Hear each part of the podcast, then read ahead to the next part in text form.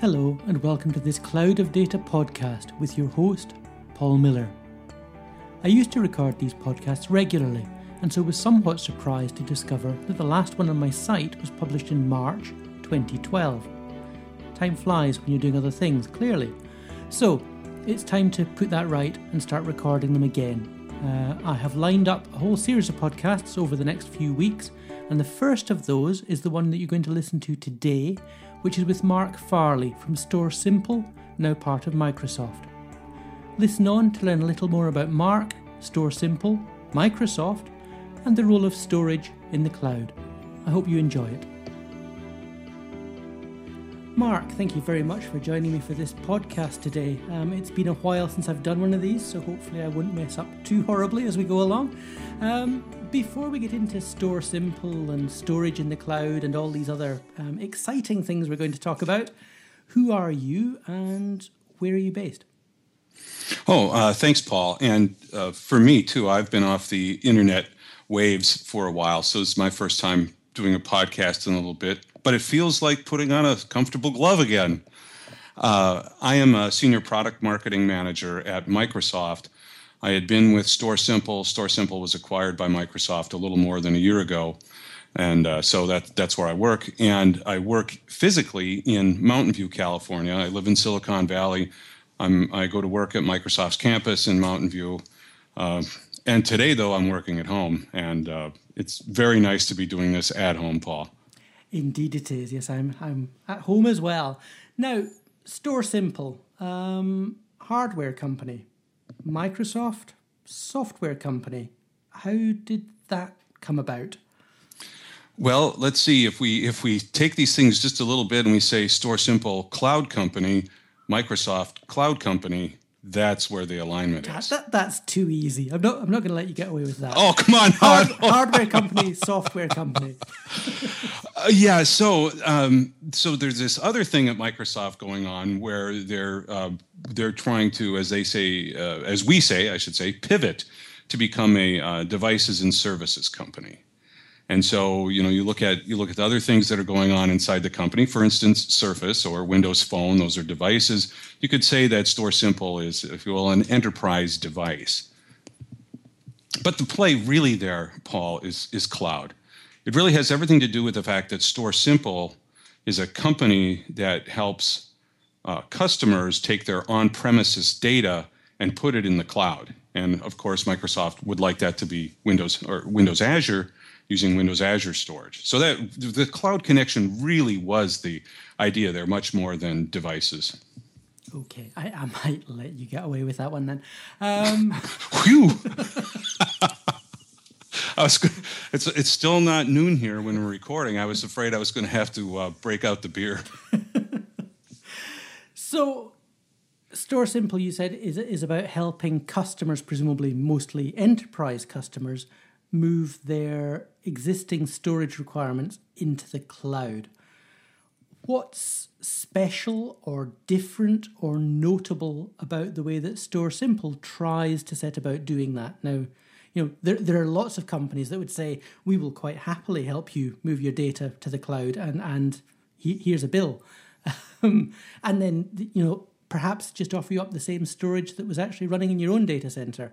What's different about what you're trying to do? Oh, well, we'd like to send you a bill too. so not that different then. no, no, wait, wait, I'm not done.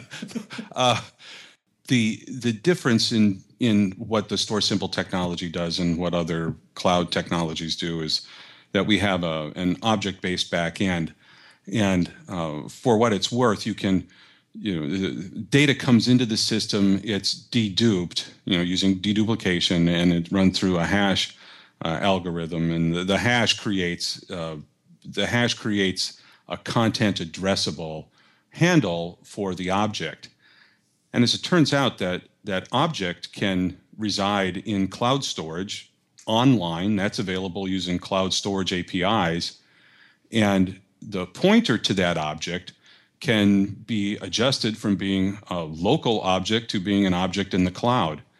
And so that really is the uh, that really is in, in a sense the the difference between what we're what we're doing and what most other people are doing with cloud storage is that is that our storage capacity is extended into cloud storage by using objects and pointers that can be addressed, you know, using APIs in addition to those that you would use locally. Most other systems, and especially backup systems, for instance, that use the cloud, they'll take a tape image or they'll take they'll take some other encapsulation of the data that has to be uh, transported as an entire package, and they and they put that in the cloud. Of course, then there's consumer cloud, which also is uh, uh, you know the BoxNet box, and of course you can put files in the cloud. But what we're doing is uh, is on an enterprise level, on much uh, higher capacity and and uh, enterprise types of data management functions. So presumably this process is going to speed up the initial step of moving from an on premise data store of some sort to a cloud based data store. What do you gain after that initial speed? Does it stay faster in terms of access, or are you using less storage because it's deduplicated, or, or you know, what, what are the advantages? Yeah, so the, the it's really has to do with uh, uh, data growth mostly, Paul the we do uh, we run data protection operations into the cloud instead of doing backup we have what we call cloud snapshots but the the the important thing to look at here is is the type of data that gets put in the cloud in our on-premises storage we keep the working set on site and in fact we keep we keep the most active data in ssds uh, less active data on hard drives and then it's the data that's not being accessed much anymore. That's the stuff that goes to the cloud. And there's so much unstructured data piling up in on-premises data stores. You know, you look at, you know, how do we how do companies manage data growth? Well, for the most part, they buy more storage. And the the problems involved with uh, buying more storage, installing it, moving data stores from one storage container to another on premises. It's it's uh, it's a little bit nerve wracking and it's expensive. And so what we have is a scale across architecture where the old data that doesn't get accessed much anymore that goes to the cloud. And so you keep it's it's like a, um, a least recently accessed algorithm, and that stuff is what goes to the cloud because you're always going to have latency differences between on premises and in the cloud. And you need your on premises applications need much better performance than what cloud storage can provide. There's no point in having active data go to the cloud because the latencies would be so great, the performance would suck, and end users would complain like crazy. So, you know, you take data that's not being accessed, you put that in the cloud, and, and voila, the next thing you know, you've got more capacity again on premises for the new active data that's being created. Right. So there's there's been this idea in sort of the storage space for a while that you you tier your storage, so you have very fast data, perhaps data you need rapidly or data that changes a lot is stored perhaps on solid state drives. Um, data that needs to move less rapidly is on a, a, spinning hard drive, and then you've got sort of tape um, down at the bottom. So you're slotting the cloud into that that hierarchy. Correct. Yeah. Where does and it, it come, sort of between hard drive and tape? Uh, well, the thing about cloud is that it's always it's it's always available, and you can access it at any time. And it's a big object store, and so you just need more, and you you just use it. You tell the cloud service provider, "Nah, I've got something else for you," and the cloud service provider worries about that, and and they do have to worry about that. But that's that's part of what running a cloud is. If it's you doing it with tape, uh, you have to monitor and manage tape, and there's there's a lot to that. Uh, it's it's complicated, it's time consuming, and it's a little bit error prone. yeah, that's that's an understatement. Yes. Yeah. Oh, well, yeah. Anything, anything. You know, the, the problem with the problem with any uh, backup process or data protection process that has a human being involved is that it's so repetitive. It's easy to make mistakes, and uh, you know, it's just mind. A lot of this is just mind-numbing work, right? Uh, you, you, a, a robot could do it, and in many instances, robots do, but it's those kinds of repetitive administrative functions is where you find the highest incident of failures and accidents and protein robot failures is what I should say. Mm. Yeah, yes, indeed. So this presumably integrates with Windows Azure, um, which would be one of the reasons Microsoft was interested in you. Does it also work with other cloud providers, or indeed with you know sort of private and hybrid cloud type environments that, that enterprises might be deploying themselves? Yes, uh, it does work with uh, it does work with other cloud providers. It works with Amazon S3. Uh, it I'm trying to think of um, of who the other ones are. That that's really the main one. We've got customers on both uh, S3 as well as Azure storage, and not too much anywhere else. I guess. Um, uh, yeah, that's really that's really those are really the ones that count the most, aren't they? They do seem to have a lot of the traction at the moment. Yes, um, be interesting to see how long that that remains true. Yeah, that could change certainly. Yes, um, there are certainly a lot of players out there who who want a piece of Amazon's action, um, and and there may be plenty to go around. Yep. So I mean, one of the things we were talking about before we started the recorder was this idea that Intel have just started pushing. Um, you know, for a long time, Intel Inside was was one of those selling points for either a desktop PC or indeed for a, a server in your data center. Um, and Intel have just started doing the same sort of thing in the cloud, um, which on one level makes a lot of sense. Um, but on another level, sort of goes against this idea that the cloud is meant to abstract away all of these technical and, and sort of product specific features. So you just get a VM and it just runs, and you just get some storage and it's just available. Presumably, sort of the, the StorSimple story falls into that too. You know, as a customer, as someone who just wants a VM or just wants some storage, should I ever need to care that the VM is running on an Intel chip or the object in the object store is being served up from a StorSimple box? Oh, that's an interesting question. I think it's, and I think it's, you know, humorous and intriguing and really uh, fascinating about trying to, you know, sort of brand Intel inside the cloud. Uh, what a, you know, maybe, maybe they found out that AMD was going to do that. uh, or, or, something else. So you know what's interesting about storage, and, for instance, in uh, with uh, consumer-based cloud storage like uh, Box, BoxNet, uh, YouSendIt, whatever. You know, you you want to be able to use different uh, devices. You know, I'd like to be able to share something with you. I don't know if you use Apple or Android or whatever. Of course, I use Windows Phone, Paul. but I'd like to be yeah, but of course, and I'd like to be able to share you know a file with you, and I would you know I could put that in uh, Box, for instance, and uh, you would be able to download it on whatever device that you're using, and and it and it wouldn't matter. What's interesting though is in in what we do uh, for enterprise storage is uh, and especially the the dedupe function and the making objects and I didn't say this before we make objects out of block storage and and so you end up with if you if you think of it like a mosaic or grains of sand in the cloud and we know what all those grains of sand are and nobody else does right? The the the de- that's a necessary outcome of dedupe. You know you, you keep a lot of metadata about the system which objects belong where and we also store of course the object maps in the cloud but you know we're the only company that really knows our our object maps so if you ever have a fire in your primary data center and you need to do a recovery somewhere else, you know, you've got to have one of our systems there to understand the metadata to put everything back together again. Is that and, not what you call lock-in?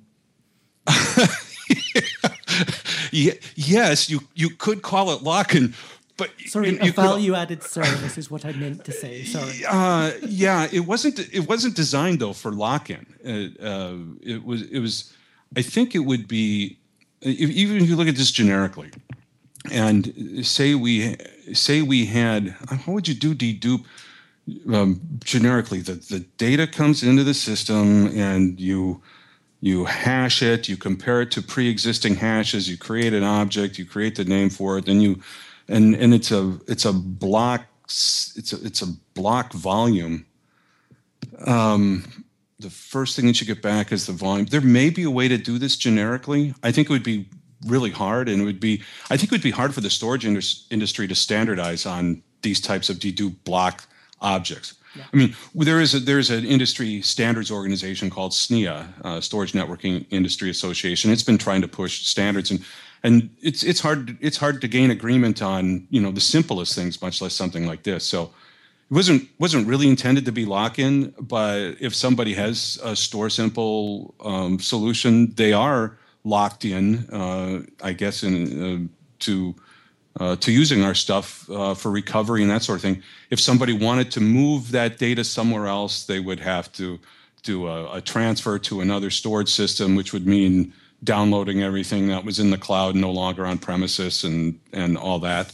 Uh, and I suppose if they had lots and lots and lots of stuff in the cloud, that would be a painful process. Yes. Okay. Yeah, I mean, yeah, we experienced that. Uh, you know, Microsoft didn't, but the the industry did. Um, oh gosh, my brain is just full of holes. The uh, the cloud storage company that that uh. Yes. Yeah, yes. You know, pulling the plug and going out. You know, and telling people they had like two weeks or something. It was really hard. Yes, you know, and, and we had. It's just bizarre. I mean, they must. Companies fail. We all run that risk, um, but they must have known more than two weeks out that they had a problem. You would have thought. Yeah, and we had uh, we had a customer that had some of their data on Nirvanix. Actually, they were t- using two different uh, cloud service providers, and uh, it was crazy.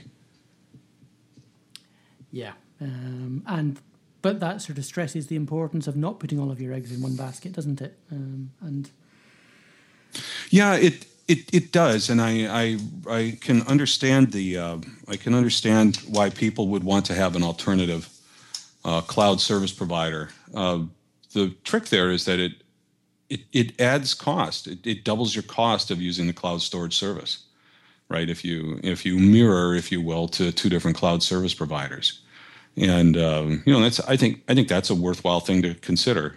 You know, inside each cloud service provider, you know, if you write to uh, S3 or you write to Windows Azure Storage, you know, both of those services make redundant copies of the data. You know, so if you're writing to both clouds, for instance, you can end up you know, with six copies of data, for instance, in both, you know, spread across two different cloud service providers. And that doesn't seem all that efficient to me, but that's the way it's that's the way it works. Yes, it is. And and some organizations for some particular sets of data um, are are pretty cautious about losing it. Um, you know, yes. some, some of this stuff, you know, who cares if it dies, if it goes away? Actually, you know, it's not the end of the world at all. You know, a lot of mornings I wake up and think I wish my inbox would just implode. uh, oh, you and me both. Oh, yeah. But you know, other stuff perhaps matters a little more. Uh, yeah, yeah. There is there is stuff that uh, there is stuff that companies want to keep for a, for a long time for um, compliance purposes, legal purposes, for you know engineering purposes. There's all kinds of reasons why people want to keep data for a long time, and and that's a that's a huge problem. And do you think that those organisations could meet their sort of compliance requirements, or indeed their internal paranoia requirements, by using just a single cloud provider? Are the the duplicate copies that that Azure or S3 or Rackspace or whoever it is might take, are they sufficient? There's two answers to that. The one answer is uh, yes, legally, and the other one's no. no, no, no. The one is legally, and and legally, yes, you're covered. The other one is practically. You know, if so, some compliance has this interesting thing, uh, and and basically it says you make the you know you do what is a commonly accepted best practice in the industry um, to make sure that data will be available. And and then if a government agency wants to audit you or something comes up in a legal procedure where we want to discover that data you can make it available for discovery and and everybody is is all the better. But there's always been an element of of the potential to lose data for for catastrophic reasons and I'm not sure that a company like Nirvanix going out of business is a catastrophic reason or not. and that would probably be tested in a court case somewhere. But for instance, warehouses full of records that had fires or floods where data was destroyed, the legal community has always had ways to deal with that. I think I think there's something called spoliation or something where data gets destroyed, you can't find it, and the discovery process doesn't work. I'm probably using the word incorrectly, Paul, but but then there's the practical thing that says there's data that you really want to keep because you want it. and in that case, you really don't want to lose it. And um, and that might cross the line with uh, with legal uh, stuff in some cases. You might have, say, you're a, a, consumer goods company and you want to make sure that you keep information available to protect yourself from consumer lawsuits, and it may have to do with manufacturing process, uh, all kinds of things like that. And you know, if you store the data on tape, you want to be able to recover it from tape. If you store it in the cloud, you want to be able to get it back from the cloud. And um, those things are really and and and you look at both of them, and and depending on the hat that you put on that day, you could say neither one of these are very good options. Mm. Yes. Or you could say both are great. yes, yes, yes, indeed. It's, and you know, I think that leads us on quite nicely to you know, a, a blog post I wrote ooh, a few weeks back, and, and, you commented on it. And this blog post, which I'll, I'll link to in the show notes, was essentially talking about some work I'm doing with the National Archives here in the UK. And they're looking at the whole role that, that cloud based storage might play there. But archives have this annoying and complicated idea that they want to keep stuff essentially forever. Um, yeah. And they want to keep it clean and pure and perfect forever. Um, and the sorts of promises that cloud providers make around, you know, only losing one file in a thousand or one file in a million. If you're an archive and that one file is the digital equivalent of the Declaration of Independence, you're not really going to be very happy when it's lost. Um, and so th- this community is grappling with the extent to which sort of cloud storage and you know commercial cloud storage providers can meet their needs. Um, and you know, I, I posted it essentially as an open question, and your response was essentially suggesting that actually, although not perfect, cloud storage might be their best hope. It it might be, yeah. The uh, and and the issue there is there's there's nothing quite like paper records except they burn and uh, you know and and then trying to find things in a, in a large filing cabinet of course is, is nearly impossible. Um, and tape is tape is problematic. People just think they can write on tape and it'll be easy to to read from tape but the devices change and the tape media changes and the formats change. And uh, if you want to read everything that's been on tape you need to then keep probably a couple copies of the tape device around and the software that can drive the tape device and the device drivers that work with it and the operating systems that they work with. And you see where this is going. And it, turns out that that uh, tape has a lot of problems in addition to the fact that it is uh, that it's designed to in its optimal conditions hold data for maybe up to 30 years uh, it's extremely uh, corrosive, uh, reacts badly to anything other than a very narrow band of environmental conditions, uh, and it doesn't last. The, the more you use it, the worse it gets. So you know, you you, you uh, read a tape and then uh, rewind it. you've decreased you've decreased the lifespan of that tape by I wouldn't say a significant percentage, but a very real percentage, a measurable one. And if you do that enough, you you will expect to lose data. So so tape is tape's tough. You know, I don't know what we're going to do about this digital dark age we've got, Paul. I mean, Esther Dyson started talking about this what 25 years ago. Uh, yeah. You know, and and, and uh, I think she really nailed it. You know, if if we you know if if we put everything in digital uh, format, then how are we how are we ever going to be able to find it? You know, 50, 75, 100 years later.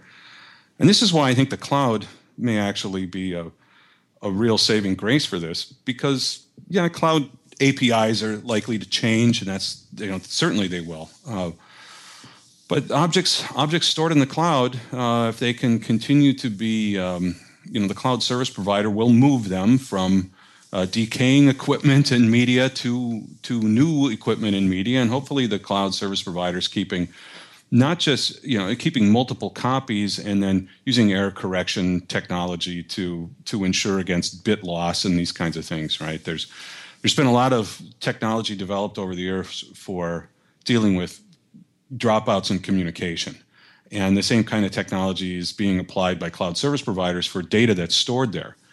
So hopefully, an object with an object handle uh, with a known API can be something that can be recovered in 100 years time 150 years time however you know long it takes you know forever. I guess at this point we're talking about forever. Uh, and uh, who knows where that goes but i think it's i think the chances of being able to access data in a well managed cloud environment are better than accessing it on tape in a well managed tape environment. And and just to say this cloud services will use tape yes yes they do um, but is this, is this something that your generic cloud provider can sensibly engage with? So, Windows Azure, Amazon S3, or um, Amazon Glacier, indeed. Um, because of things like the service level agreements and, and the, the degree of error and the degree of mistake that most of their customers are prepared to accept. So, it, can they do in perpetuity and not losing anything for, for this sort of select bunch? Or is it something that a different group of, of providers is going to have to step up and deal with because they're going to care more about that one in a million file loss? Wow, what a great question. I think the answer to your question is is that it's economically unviable. That the, uh, if you will, the value added archive company would in fact do a better job than a company that's doing a zillion other things and has a zillion other services. There's no question about that. But I don't think anybody would pay uh, for the level of service that would that it would require to be able to archive over a long period of time. I know I know several archivists, the people that I've met over the years in my career, and the the hardest problems in data storage, or, or the ones that seem most challenging to solve, always come up from the archive community, and a lot of it has to do because of the economics of it. People don't want to pay it forward to say, oh, I will pay anything to make sure I can get this because there's so much data being archived. They don't even know what's going to be valuable or relevant. And, and so um, universities, companies, whatnot, you know, they, they would like to be able to do this inexpensively and then you get whatever the uh, the common denominator is of services to protect that data. Maybe over time we'll see we'll see. I I'm not convinced, for instance, that Amazon's Glacier is is uh, really a long term value added uh, storage facility. I mean, and I'm not just saying this as a Microsoft guy, but you know, Amazon Amazon likes to provide services at a at a, at commodity pricing. And so I think Glacier probably follows that. And I don't know that commodity pricing anything is going to be the answer for long term archiving. But does anybody want to pay more than that? Mm. Here's our problem. This is this is you know it's a the, the digital dark ages is a cultural issue, an ec, a, a cultural economic issue more than it is a technology issue. I think.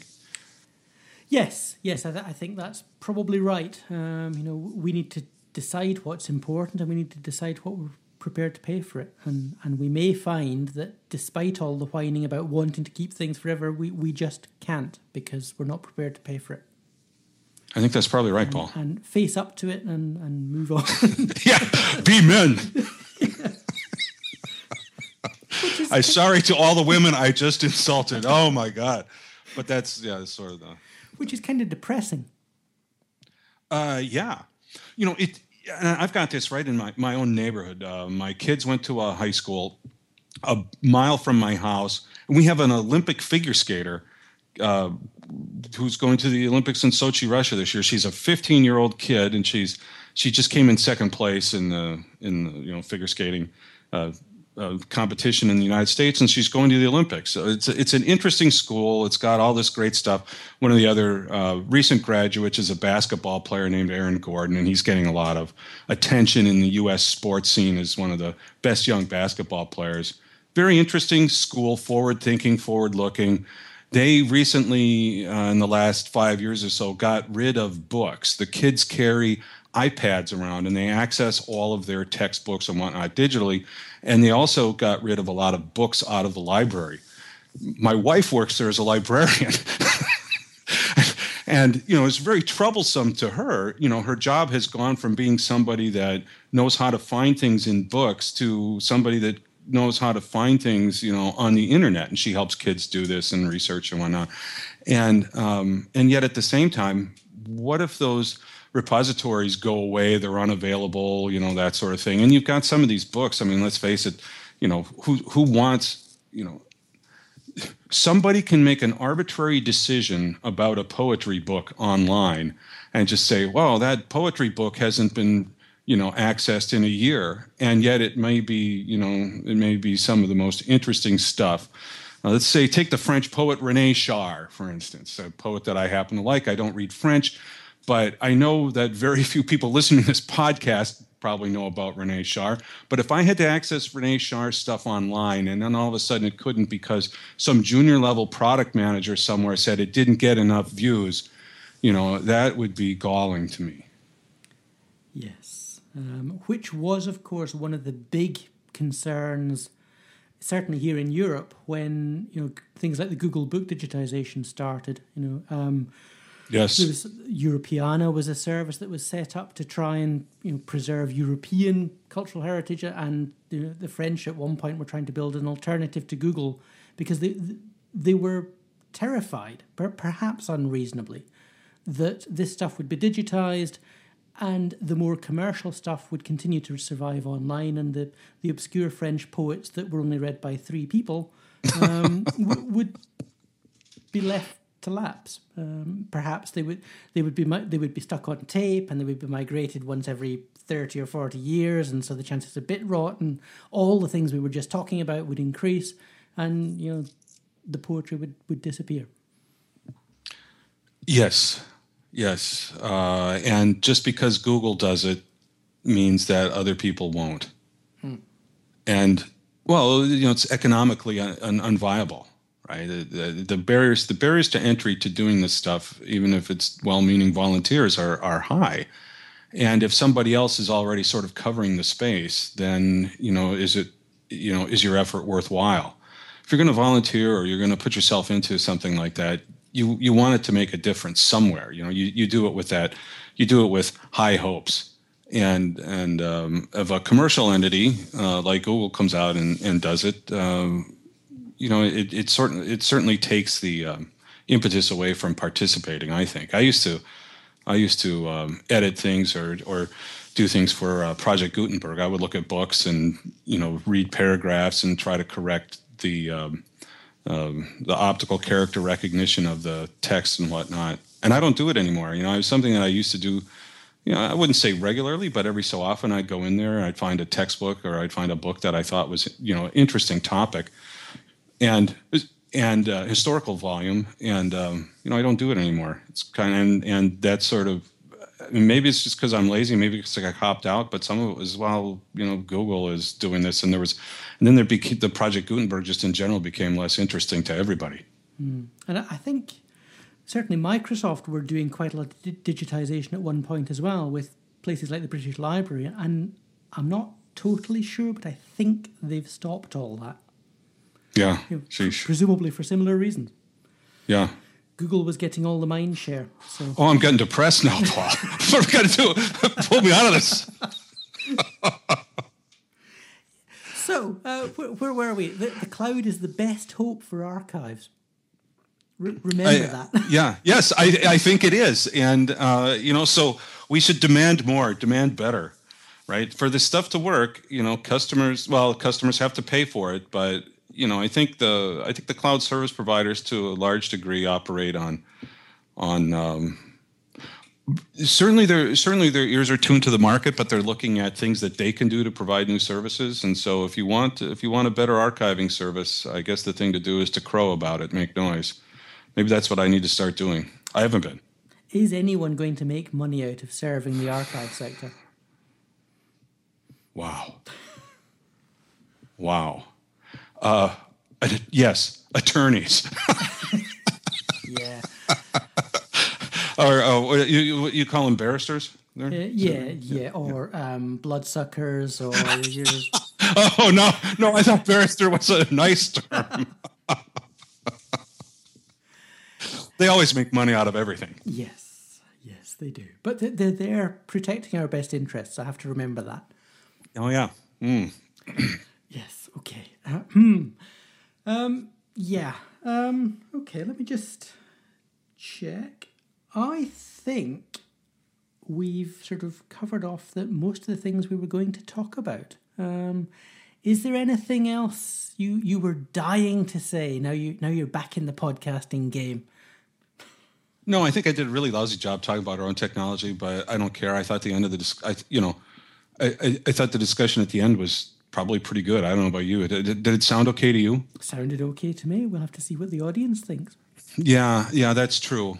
Um, but you're in the producer's chair, uh, right? Or you've been in the producer's chair the last hour. Yes. Um, so, so, sounded fine to me, and I'll Okay. be including your home address and your email address and things in the show notes. We'll be fine. Cell, cell number on my Windows phone. Yes.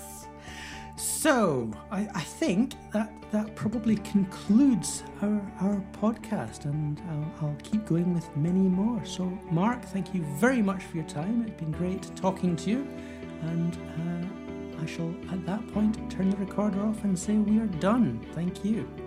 Thank you, Paul.